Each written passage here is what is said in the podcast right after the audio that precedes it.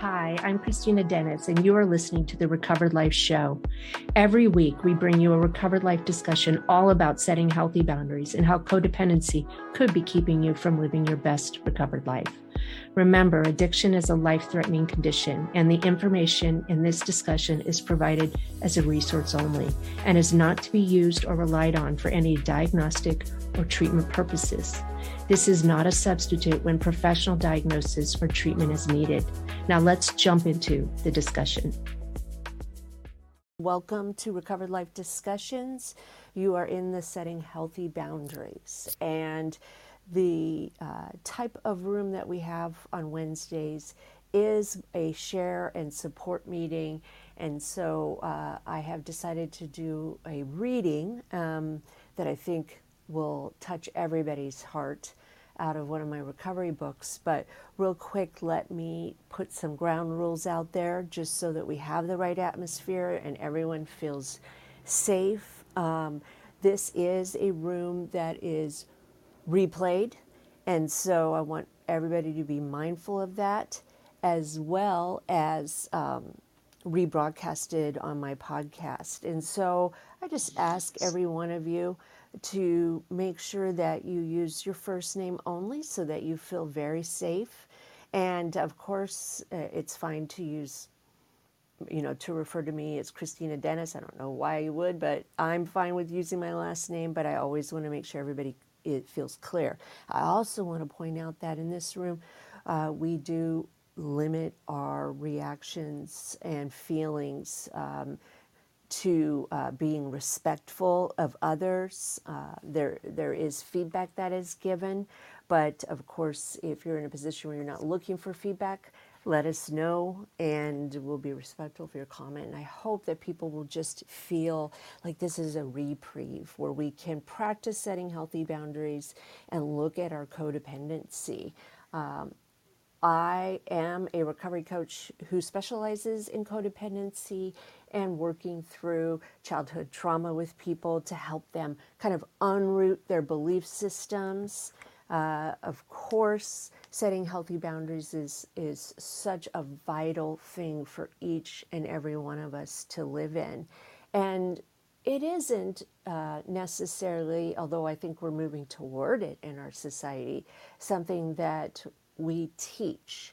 You know, at least in my day, uh, you know, as a child, I absolutely was not taught these things. And so I study it because those deep belief systems that uh, my deep belief systems told me I needed to work, um, I needed to be perfect, I needed to anticipate other people's needs, I needed to have relationships that were based on enmeshment. You want something? Sure, no problem. Just let me know. And in fact, I spent so much of my waking hours uh, in hypervigilance to predict if someone needed help long before they even knew it themselves. Doesn't that sound familiar? And what I discovered uh, after recovering and getting into to recovery for my alcohol addiction that some of the real problems started coming when I didn't have alcohol to numb out all of these feelings. And my relationships uh, were in trouble, specifically my romantic relationship. I was involved with a uh, addict who also had a penchant for sex addiction, and it was incredibly painful. And now I look back at that scenario 23 years ago and I can be really, really grateful for it. But I have to do the kind of work that allows me to have better relationships. And so I think that there can be a lifetime study of learning to have these healthy, interdependent relationships. And as a society, making the uh, the idea of setting healthy boundaries needs to be our standard. And so I don't think we can talk too much about it ever.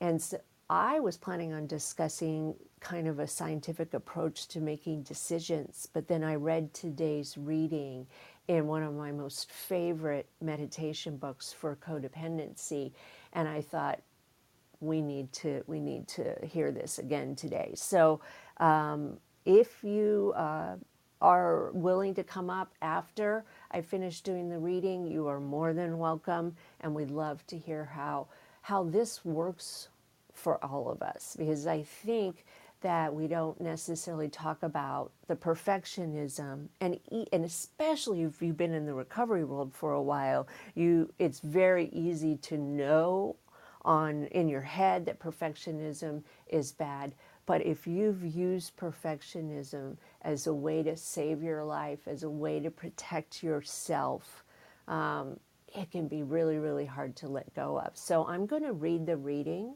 And um, if you want to come up and share, raise your hand because we'll get you up here right away. And I hope we all have a really beautiful healing conversation. So for today's label or topic. Um, and again, this is in the language of letting go Daily Med- Meditations on Codependency by Melody Beattie. Um, it's called Letting Go of Perfection. As I journey through recovery, more and more I learn that accepting myself and my idiosyncrasies, laughing at myself for my ways, gets me a lot further than picking on myself and trying to make myself per- perfect. Maybe that's really what it's all about absolute loving, joyous, nurturing self acceptance. I so agree with this. You know, I mean, when we started this room a year ago, the very first topic and the very step, very first step in learning how to set healthy boundaries, I be, believe, um, is to love yourself. And that is incredibly difficult um, and was incredibly difficult for me because I looked at others to love me and to fill that tank. You know, I was running around in my codependency behaviors trying to convince others of my love uh, when I didn't love myself. So stop expecting perfection from yourself and those around you. We do a terrible, annoying thing to ourselves and others when we expect perfection. We set up a situation where others, including ourselves, do not feel comfortable with us. Sometimes expecting perfection makes people so uptight that they and we make more mistakes than normal because we are so nervous and focused on mistakes. That does not mean that we allow inappropriate behaviors with the excuse that nobody's perfect. That doesn't mean we don't have boundaries and reasonable expectations of people and ourselves. But our expectations need to be reasonable. Expecting perfection is not reasonable. People make mistakes. The less anxious, intimidated, and repressed they are by expectations of being perfect, the better they will do. Striving for excellence, purity and creativity, a harmonious performance, and the best we have to offer does not happen in the stymied, negative, fear producing atmosphere of expecting perfection. Have and set boundaries. Have reasonable expectations. Strive to do your best. Encourage others to do the same. But know that we and others will make mistakes. Know that we and others will have learning experiences, things we go through. Sometimes the flaws and imperfections in ourselves determine our uniqueness. The way they do in a piece of art. Relish them, laugh at them, embrace them and ourselves encourage others and ourselves to do the best we can, love and nurture ourselves and others for being who we are, then realize we are not merely we are we are merely human. We were intended and created to be human. Today help me let go of my need to be perfect and to unreasonably insist that others are perfect. I will not use this to tolerate abuse or mistreatment, but to achieve appropriate balanced expectations. I am creating a healthy atmosphere of love, acceptance, and nurturing around and within me. I trust that this is an attitude, this attitude will bring out the best in other people and in me. And I just love that whole gentle approach to truly accepting ourselves, you know, our mistakes and all, looking at them as possibly uh, the flaws and imperfections are our uniqueness. Um, I also like the fact that it shares that it doesn't mean we tolerate negative behavior toward ourselves or abuse. And this is kind of what I wanted to share and, you know, let everybody kind of understand um, that setting boundaries, that uh, recovering from codependency is a fluid operation. The only thing that I've ever been able to do, and I've been around for 25 years, is to not drink. Every other parts of every other part of my recovery has included a lot of mistakes, a lot of stop and go, and a lot of confusion. First, confusion to see that I actually was truly trying to be perfect. Um, then, looking at my expectations of others to do the same. And it's taken a lot of work to kind of figure out that my codependency recovery, my sobriety is going to be unique to me. And so I wanted to um, to open up the room and hear from all of you uh, what uh, are you struggling with, what uh, about the reading touches you, and if you've understood or come to a point that you recognize that perfection is a state of shame um, and it's impossible and it's a losing proposition. And with that, I'm going to send out some invites. Thank you, Meredith, for coming up and co modding with me. I'd love to hear from your perspective uh, what you think about that word perfection. Does it ring true? Um, and everything and anything that's going on with you. Hey, Kristina. Thank you so much for having me up. Um, it's, you know, the universe brings you different signs and different things. And it's um, yesterday, uh, a lot of you know I, I do the um, codependency room in the co occurring disorders clubhouse on Tuesdays. And um, yesterday, I have a co mod, Kim, um, and sh- she didn't connect with yesterday's reading. So she did today's reading yesterday. so, you know, it's so uh, apparently I need to hear this again um, because I'm here and it touches me I can resonate with it. I can resonate with all of it. Um, and yes, that uh, that perfectionism, boy, that is my critical parent at its best, and it is a, it, it is it does come from a place of shame, and I want to shake it. Um, you know, I'm a very willful person, um, and that is something that I don't I, I can't shake that. I, I have to work on it. I can't just wish it away. I have to work it away. Um, and because it was instilled in me so deeply um, growing up in an alcoholic home and dysfunction. And I struggle with it all the time. And I usually, if I'm looking at my dysfunctional patterns, when I'm doing it to myself, I am really doing it to others. And I, it could be in my own head or it could be out loud. Normally, it's in my own head, and I create stories in my own head um, as to why they're not doing X, Y, and Z, or why do they think A, B, and C, or why don't they do this or that. You know, it's it, a lot of times it's in my own head, and I'm when I'm that way myself, it does come out either in my brain or out of my mouth. And you know that expectation um, that we have that others are gonna, you know, always show up um, perfectly. It's just an illusion. It, it is not for me. It is. It was a way that I was able to cope and deal. Um, it was a way for me to be seen if I was a good little girl all the time, and I wasn't.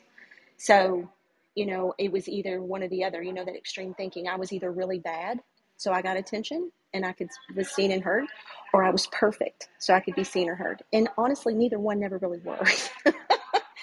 um, because I didn't get the love and affection that I truly desired. Um, it was only what my caregivers, you know, the, capacity of which my caregivers could give me at that time.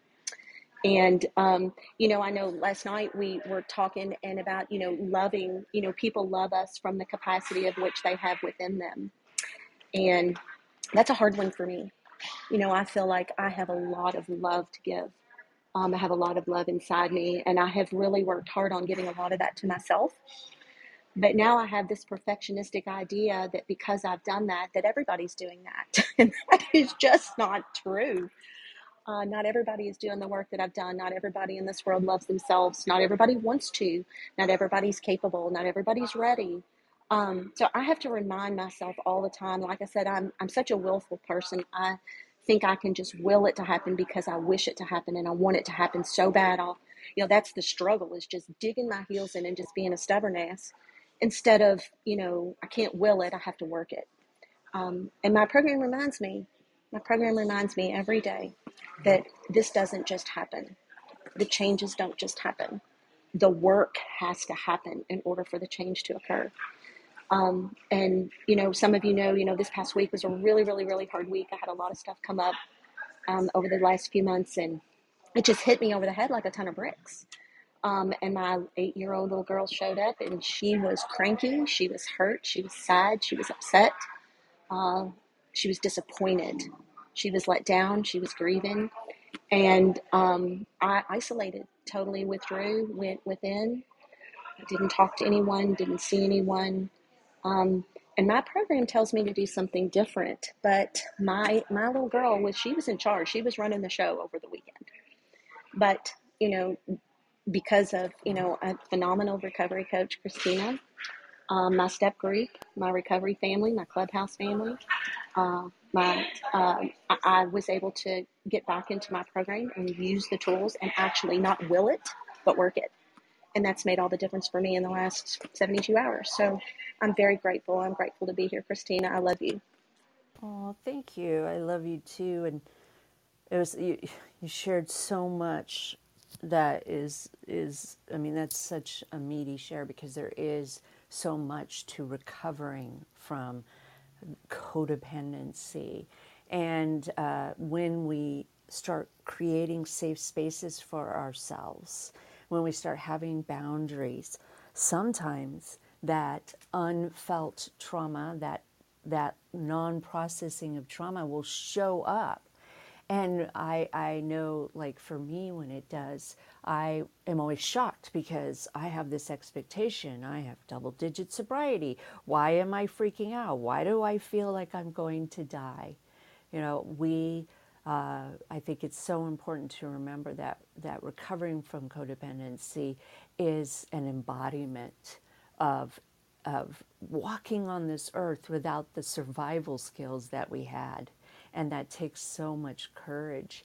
And I know, like in my case, perfectionism, I never would have admitted that I was a perfectionism. I never would have thought about it because, after all, I have flaws. Um, and several people that were in relationship with me would would say things like, "I'm not going to be perfect," um, and I, I, I wouldn't be able to understand that the messages that I was sending out to them and to me, to myself, was that that was the bar. You know, what do you, how can you just rest today? That seems ridiculous to me. And starting to realize, you know, and love myself and realize that I'm not, it's not wrong for them to want to rest. I'm envious because I'm not resting um, it is it is really really cool. And i always kind of think of it as a knot in you know jewelry.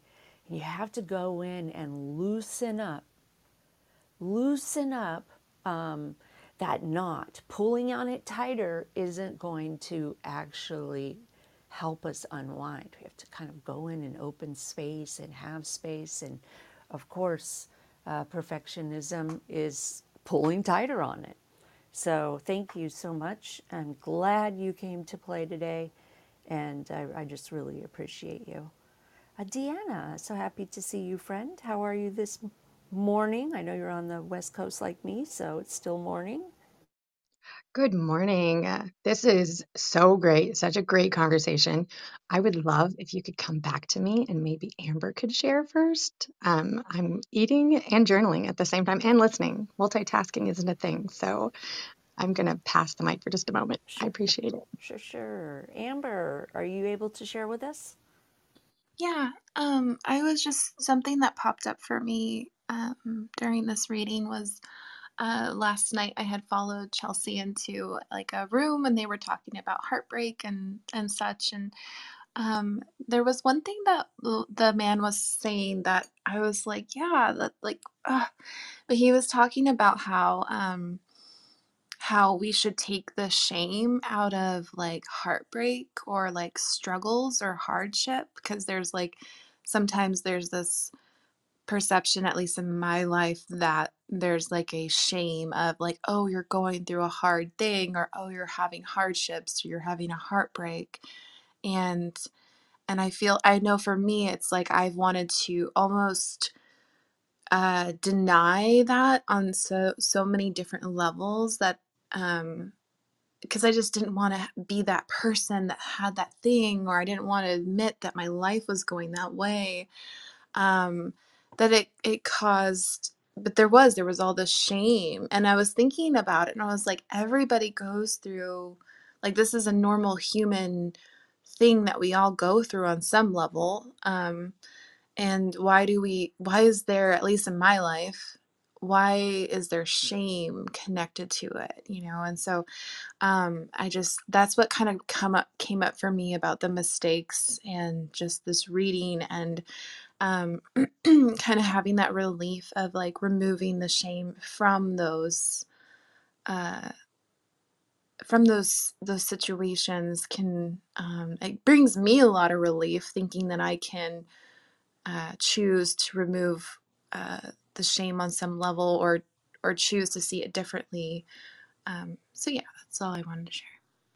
Oh, thank you so much. I mean, I I mean, oh goodness, I know that my distorted thinking really had this idea, and, and I know where it came from. I grew up in a very religious house that, you know, if bad things happen to you, that means you've done something wrong, you know, and so it was I had to hide the bad things happened to me because to me that meant that I had done something wrong.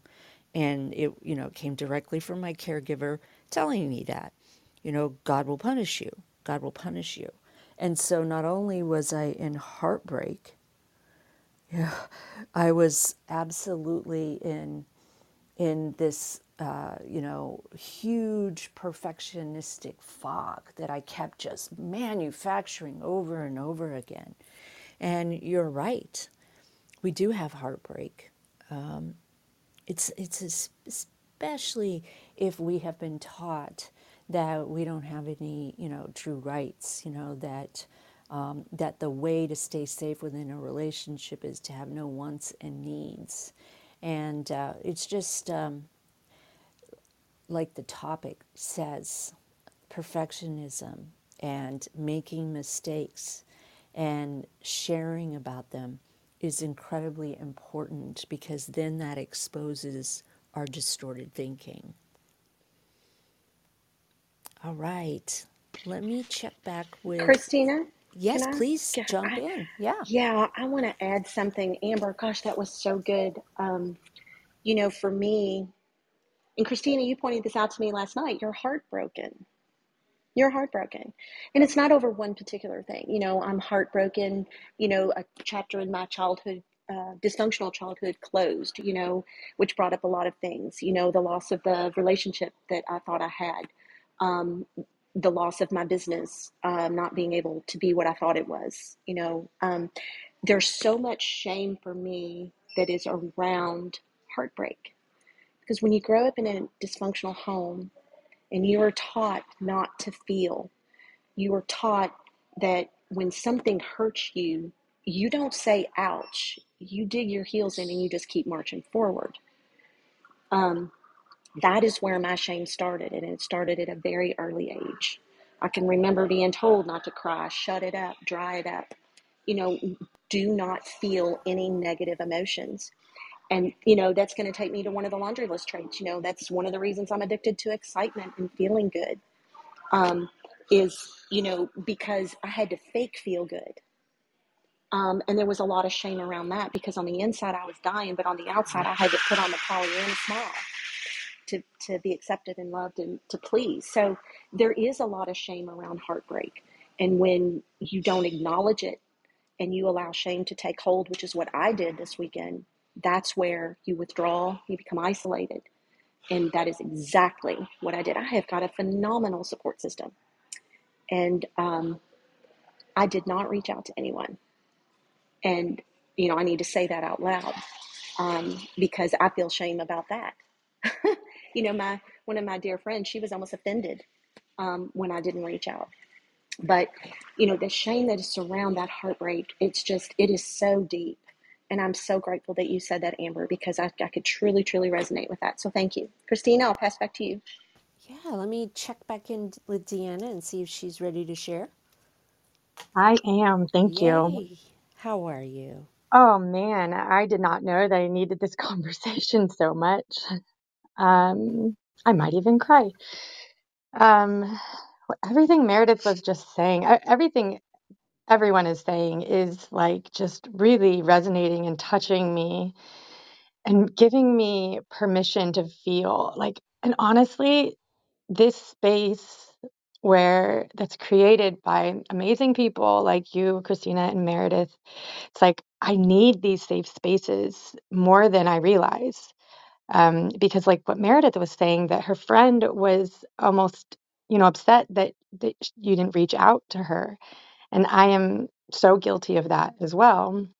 But it's it's a, also a matter of feeling safe and and the shame around perfection is I I never really thought well maybe I did but this morning it's really resonating that I am guilty, even saying guilty just is so full of shame. I am guilty of expecting perfection from other people. And I I hate saying that. It's like, oh, no, I don't. No, I don't. I'm amazing. I don't expect things from people. But then I look at I look at what it looks like in my life, not just saying it. and I see that I I have been hurt. So I've been heartbroken, as you're saying. I've been heartbroken by not one father, but two fathers. I've been heartbroken. I've had so many parents, and I've always clung to them like like you are the parent that's going to make me feel love. And isn't that codependent right there? Holy moly. And so just talk just talking about it makes me feel like lighter and not so full of shame, which is such a heavy, heavy feeling. And one of the things that I had written down was that language, um, and I cannot even tell you what that book club we did on Atlas of the Heart has done to me and my life and the people around, because finding the words and the language to go with the emotions I'm feeling and how to explain that to other people is so beneficial to getting out of shame, getting out of that state of shame. Um, and I just, yeah, I, I'm also, I actually posted a video this morning. I'm writing a song for a friend, and I kept doing it over and over and over and over. And I'm like, oh, this isn't perfect. This is not perfect. And then I decided just to post it. Like, it's so not even finished. And I was just like, you know what? this emotion is so real and true right now and i have so much love that it doesn't have to be perfect at all and people will not say that's not perfect and if they do that's okay that's them dealing with their own issues with perfection just like i do so this is such a beneficial conversation and i appreciate everything that is being said so thank you so much Oh, thank you, uh, Deanna. And I, I will go to Meredith after because I'm sure she has some beautiful things to say. And I have, I have to tell you, we learn shame, we learn perfectionism in our little tiny hearts when we're younger, and, and we should expect to learn about love from our parents. But in some cases, that's not what happens. And so it's very easy for us to say, here is the expectation of my parent. This means I need to act perfect, look perfect, do everything perfectly.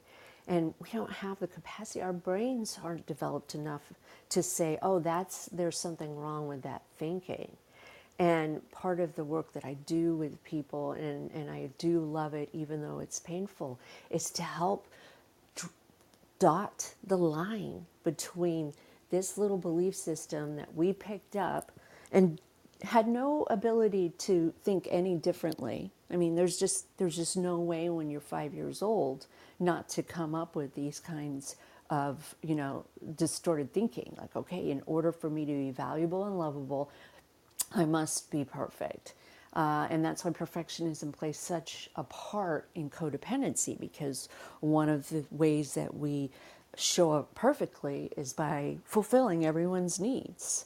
And, um, and it is it is a labor of love. And I think, you know, there's another word that um, I don't use often enough, but I believe it's the message of recovered life and certainly of me to normalize feelings and recovery, normalize the struggle.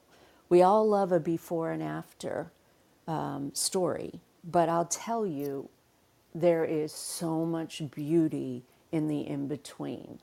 And, uh, and I think that normalizing conversations, discussions about the in between, about how hard it is, it's not a black and white issue. I can put down alcohol, I can never drink again but I cannot have relationships with myself.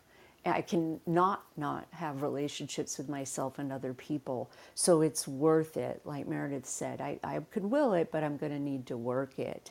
And I want to mention too, because we have people in this room that maybe are not familiar with this series that Deanna was talking about. Deanna and I did an, an incredible deep dive into Brene Brown's book Atlas of the Heart, Cultivating Meaningful Connections.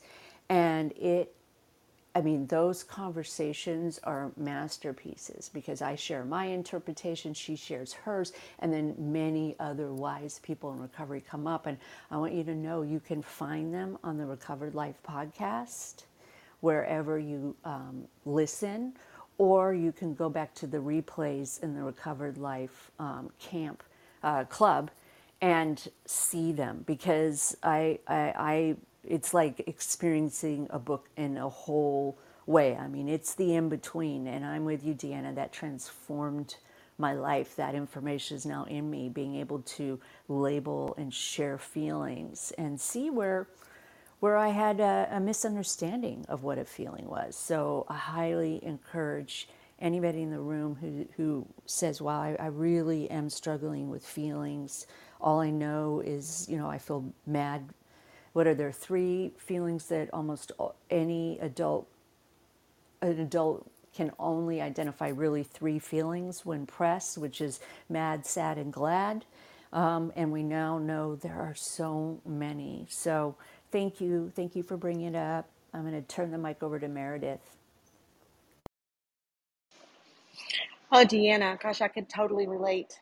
Um, everything you said, I could resonate with, especially, you know, just that heartbreak. You know, I have that deep child father wound, um, and from two fathers. You know, a, a, a dad, a biological dad, and a stepdad, and you know, it's kind of like a double heartbreak because I didn't get what I needed from them growing up. And keep in mind, my stepdad was in my life for 30 years. Um, so he was more like a father figure than my biological dad. But the double heartbreak was is not being able to get from them what I needed as a child. But I found out they both passed away within six days of each other. Um, so that was um, that's where a lot of grief had come from that I didn't realize. Um, you know, I know for me, when I have to feel, that means I have to be vulnerable and I do not like vulnerability. But I realize now through my program that I'm a human being and I have the right to feel and I want to feel. I don't want to be numb. And in order to feel, I have to be vulnerable with myself first. And when I can become vulnerable with myself first and then know that it's okay, there's no shame attached in vulnerability. Vulnerability to me is a superpower. Um, then I can give it away and I can be vulnerable with others. And that is where deep connections are formed. And that's what I crave. That's what I haven't had. And that's what I crave. So thank you, Deanna, for just reminding me of that. Oh, thank you. Cecile, so happy to see you from the other side of the world. How are you? I'm sure it's Hi. evening time where you are now, right? Yeah, and so happy to see you as well. Um, I'm I'm in I'm kind of in, in the thick of it, so I'm you know I have to I have to and I'm my my head is full of thoughts uh, from all the beautiful shares. So um, and I know the reading is long, so if you could read the most important, you know, um, paragraph uh, for me, the one you feel is most important, I, I just need some some re uh, rereading. Sure. yeah. Sure, sure, sure. I think that's a lovely idea um, because it's it's such a beautiful um, read. So, let me see.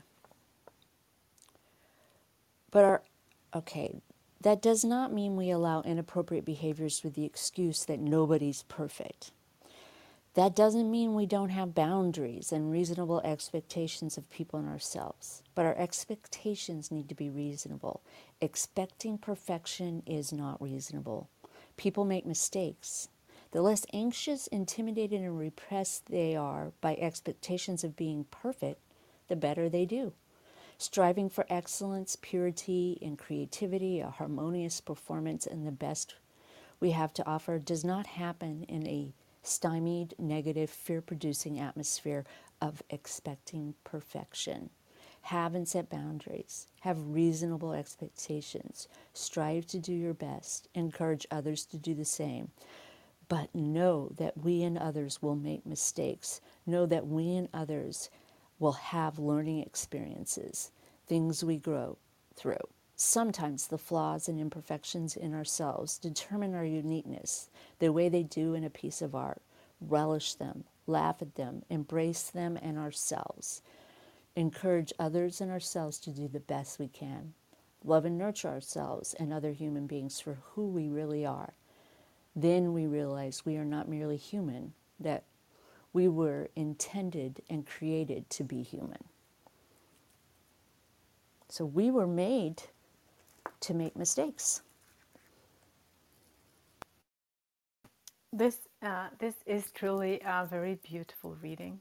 It is just um, you know um, it is it, and it's it's it's what I need to hear uh, and and I I have one thing I could contribute with maybe uh, on the topic of perfection because I my situation now is, is kind of different from from just a couple of weeks ago because I I have been uh, putting up boundaries for my my qualifier for for Al-Anon for for you know ten months. I've counted the weeks, the days, the month, and and then I am in contact with my qualifier again. Um, not not any any uh, um, contact. You know, we're not meeting each other, but I I am in sort of contact with him and and trying to make um, make the the best of my recovery uh, and and um, in in the day it happened sort of when I had to you know set my my recovery clock on zero again I um, I just thought how am I going to use the the program now because now is the time to to to grab it to you know open up the several toolboxes I have. And okay, my expectations for myself was kind of high, you know. Um, I've been doing this for one and a half year, um, going to meetings two two times a week in in you know that's in Zoom, and I yeah okay, this is it. I have to just double down, and then I uh, was in a meeting, of course, because the recovery and the program is beautiful in the way that it guides us also in in terms of how to use it. So in between, in all the texts we read, it is hints and tips on how to use it when we most need it. And we, you know, so I don't remember which text anymore. I used to remember that, and I will remember it uh, slowly. but it's it was just okay. Uh, do the next best thing, and I thought, okay, I'll just I'll just see what comes, and I'll just grab whatever I need. You know, um, take what you need and leave the rest. I was I was the, the, the slogans and you know one, some of these sayings we say all the time just hit me. And i have been doing it ever since. Just whatever comes before me i grab it and i try to make sense of why it came you know this day. And i've also so so that's not it's maybe not you know not my it's not my my um, I, I don't view that as, you know, that's the opposite of perfection.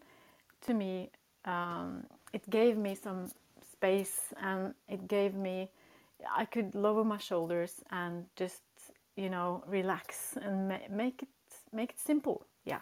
So maybe that was to the topic. At least it helped me to just re re rehear myself saying what I am supposed to continue doing to to be my best self in this situation. Yeah. So thank you. Thank you for listening. Oh, thank Oh, you. Oh, good. Go I'm ahead, Meredith. Cecile. I'm I'm sorry I got to jump in here. You said something I don't want to forget. Relax and make it simple. Oh my goodness. You know, how often I forget to do that. You know, emotions complicate things for me because I'm still figuring out what they all are. And if I can remember to relax and make it simple, all emotions don't have to be complicated. Um, it's it's how I process them. Um, so that was such a great reminder. Thank you so much, Cecile, for that. Relax and keep it simple. That's going to be my motto for today.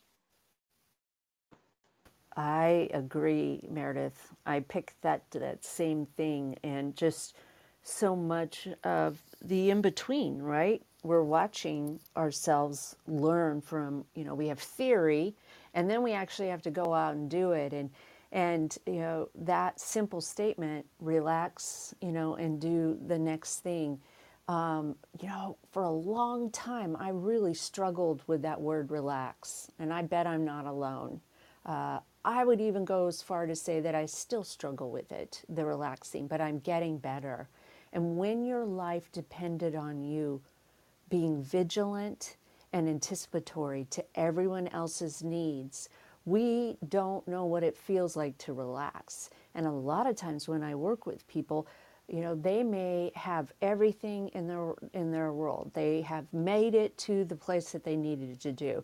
They're running around with their enneagram enneagram 3 being achievers and yet they're still struggling. And it's because we aren't told that we have to practice relaxation we have to practice doing just the next step. We have this built in survival mechanism that tells us to think about everything. And, you know, my codependency uh, really, I mean, I really needed people to play their part because that was the those were that was the script I had memorized. So I needed them to feel the way I needed them to feel so that I could respond in the way I needed to that helped me stay safe and being able to pull back and just see what happens next. Uh, I, I tell you, I think it's one of the most effortful things to do uh, within a relationship to not take action, you know, to actually wait and see what's happening for the next what is right for me next. It takes, uh, you know, it takes time to, to set up a safe space for me. It takes time and has taken time for me to set up a practice that allows me to breathe. And I think it's just as important, maybe even more, to be able to, to work on that skill set as we work on our action skill sets. And, um, and I just really, really appreciate uh, you and, and I, Cecilia, I've I have loved watching you grow in this program for you and what you're doing. And, um, you know, the longer I'm around, the, the less I know sometimes. And I think there's something to be said about that. I think that's the way it's supposed to be. The, the more time I have, uh, the more reliant I am on a higher power and knowing and learning about myself. And so I hope everybody uh, who is uh, maybe newer to this concept that you'll follow me. Uh, you'll join Recovered Life. You'll see there's a link. This is a wonderful platform where we take the discussion, the conversation off of Clubhouse.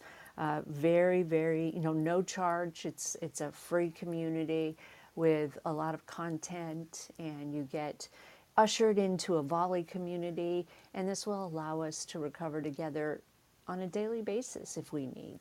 Um, and so I really invite everybody hit the link, join the Recovered Life community, uh, hit the green uh, Monopoly button to join the specific one for Clubhouse, or you can get to all of it, our podcasts and everything, through just the link.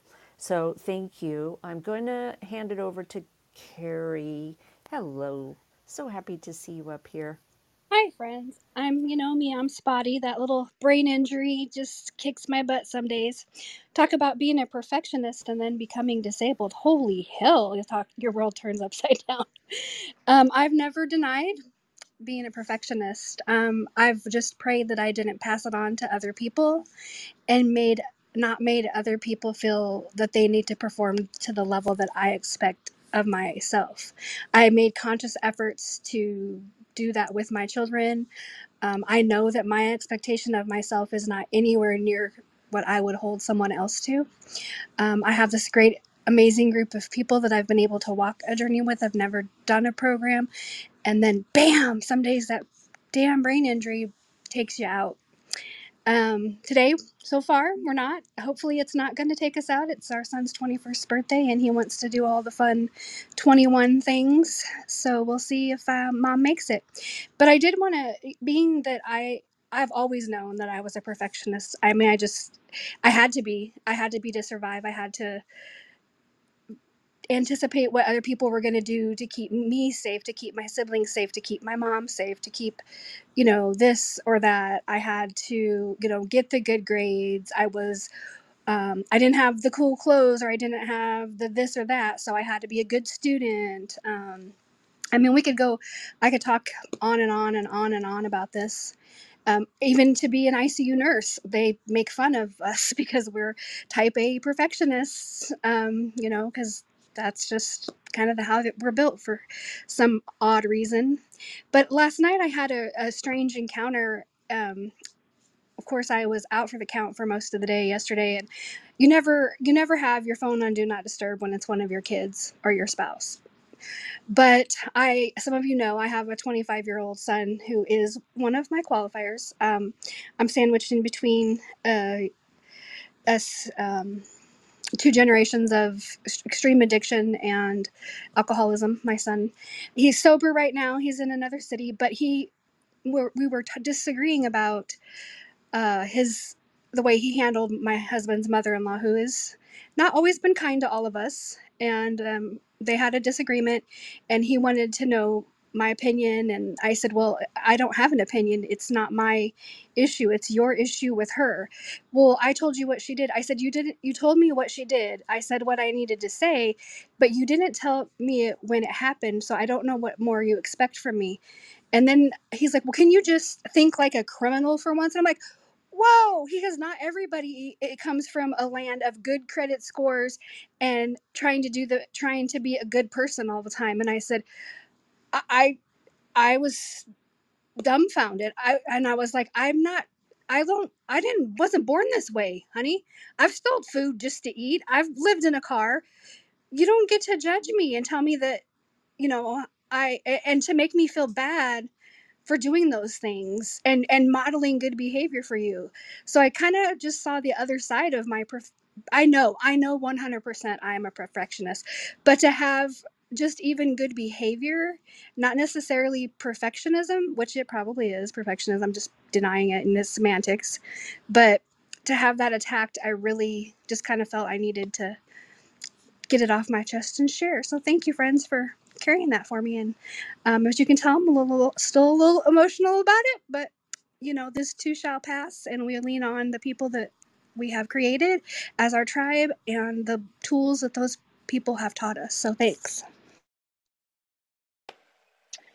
Thank you, Carrie, so much for coming up and sharing that. Um, I can, you know, I just I respect the fact that you know exactly who you are. Um, you know who you, you know you you know that you're a perfectionist. Um, you're aware, um, and none of us work this program perfectly. I know I don't. We're not intended to. You know, we are human and we are made to make mistakes.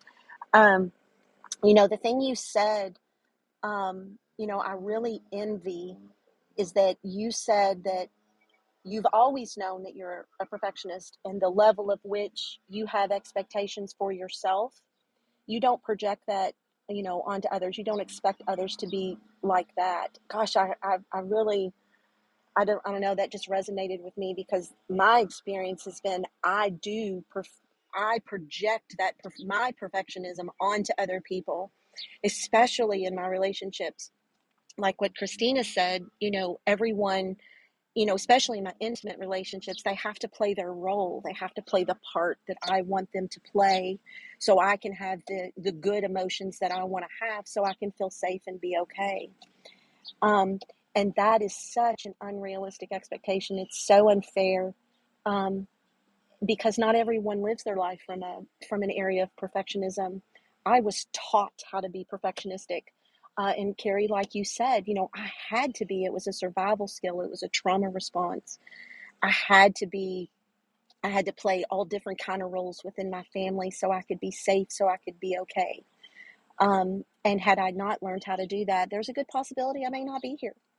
Um, you know, a lot of us that grew up in adult um, or in uh, alcoholic and dysfunctional homes, you know, that alone, um, we survived that. Um, but not every person in the world had the, you know, or that we even come into contact with had that same experience. And, you know, that perfectionism, I think it will, it's something that I work on all the time and it's so hard for me. It is so difficult for me that people don't think like I do, that people won't do what I want them to do, or they won't respond the way I want them to, or they won't feel the way I want them to. Um, and that's my work. Um, but that's why I'm here. You know, again, you know, I'm going to go back to what Cecile said you know, and it's like relax and keep it simple. And I so need to remember that, especially when perfectionism shows up, because for me, it shows up daily. It shows up in my career, it shows up in my intimate relationships, um, it shows up just within myself. I mean, even cleaning my house or taking a picture, you know, everything has to be just absolutely perfect. I think Deanna was talking about a song, you know, you know, everything just has to be just perfect. So it shows up, it's a default almost for me and it shows up so often and so much um, and that is where my work lies so thank you carrie i'm so happy to see your bubble today so kristina i'll pass the mic to you Yes. Thank you. Thank you, both Meredith and Carrie, for sharing. It's, it is really, uh, this is how we recover. People come up and they share their stories and they get held and seen and witnessed and allows all of us to start figuring out who we are. Um, you know, in, in, not so much that we're comparing about who has more recovery, in comparing understanding, oh yeah, I do that too. Oh yeah, I feel that way too. Um, and recognizing that it's a, a survival skill that kept us alive for a long time. You know, we don't live in a world uh, that even if you're not in recovery, where perfectionism isn't still the standard, the gold standard. So I hope everybody has a beautiful day. I want to remind everybody that uh, my partner, Damon Frank, will be back tomorrow. Uh, Damon just celebrated 29 years of recovery, and I cannot wait to hear. Uh, it is uh, the name of the room is Unstuck and they will be having a powerful discussion. If you're feeling stuck at all in any in your recovery or you're just not sure how to move forward, he always brings the A game to the discussion, and I hope you'll join us. And also uh, remember to look for the podcasts. Uh, go on the link or DM me. I'll get you set up. It's completely free, and see that there are there's just so many really really good episodes um, and you can pick and choose or you know subscribe and continue to be part of the community thank you thank you thank you meredith for jumping up last minute and just being uh, being you Keep the conversation going. Join Recovered Life, a community of like minded people who are looking to live their best recovered lives. Membership is free, and you can apply at recoveredlife.us.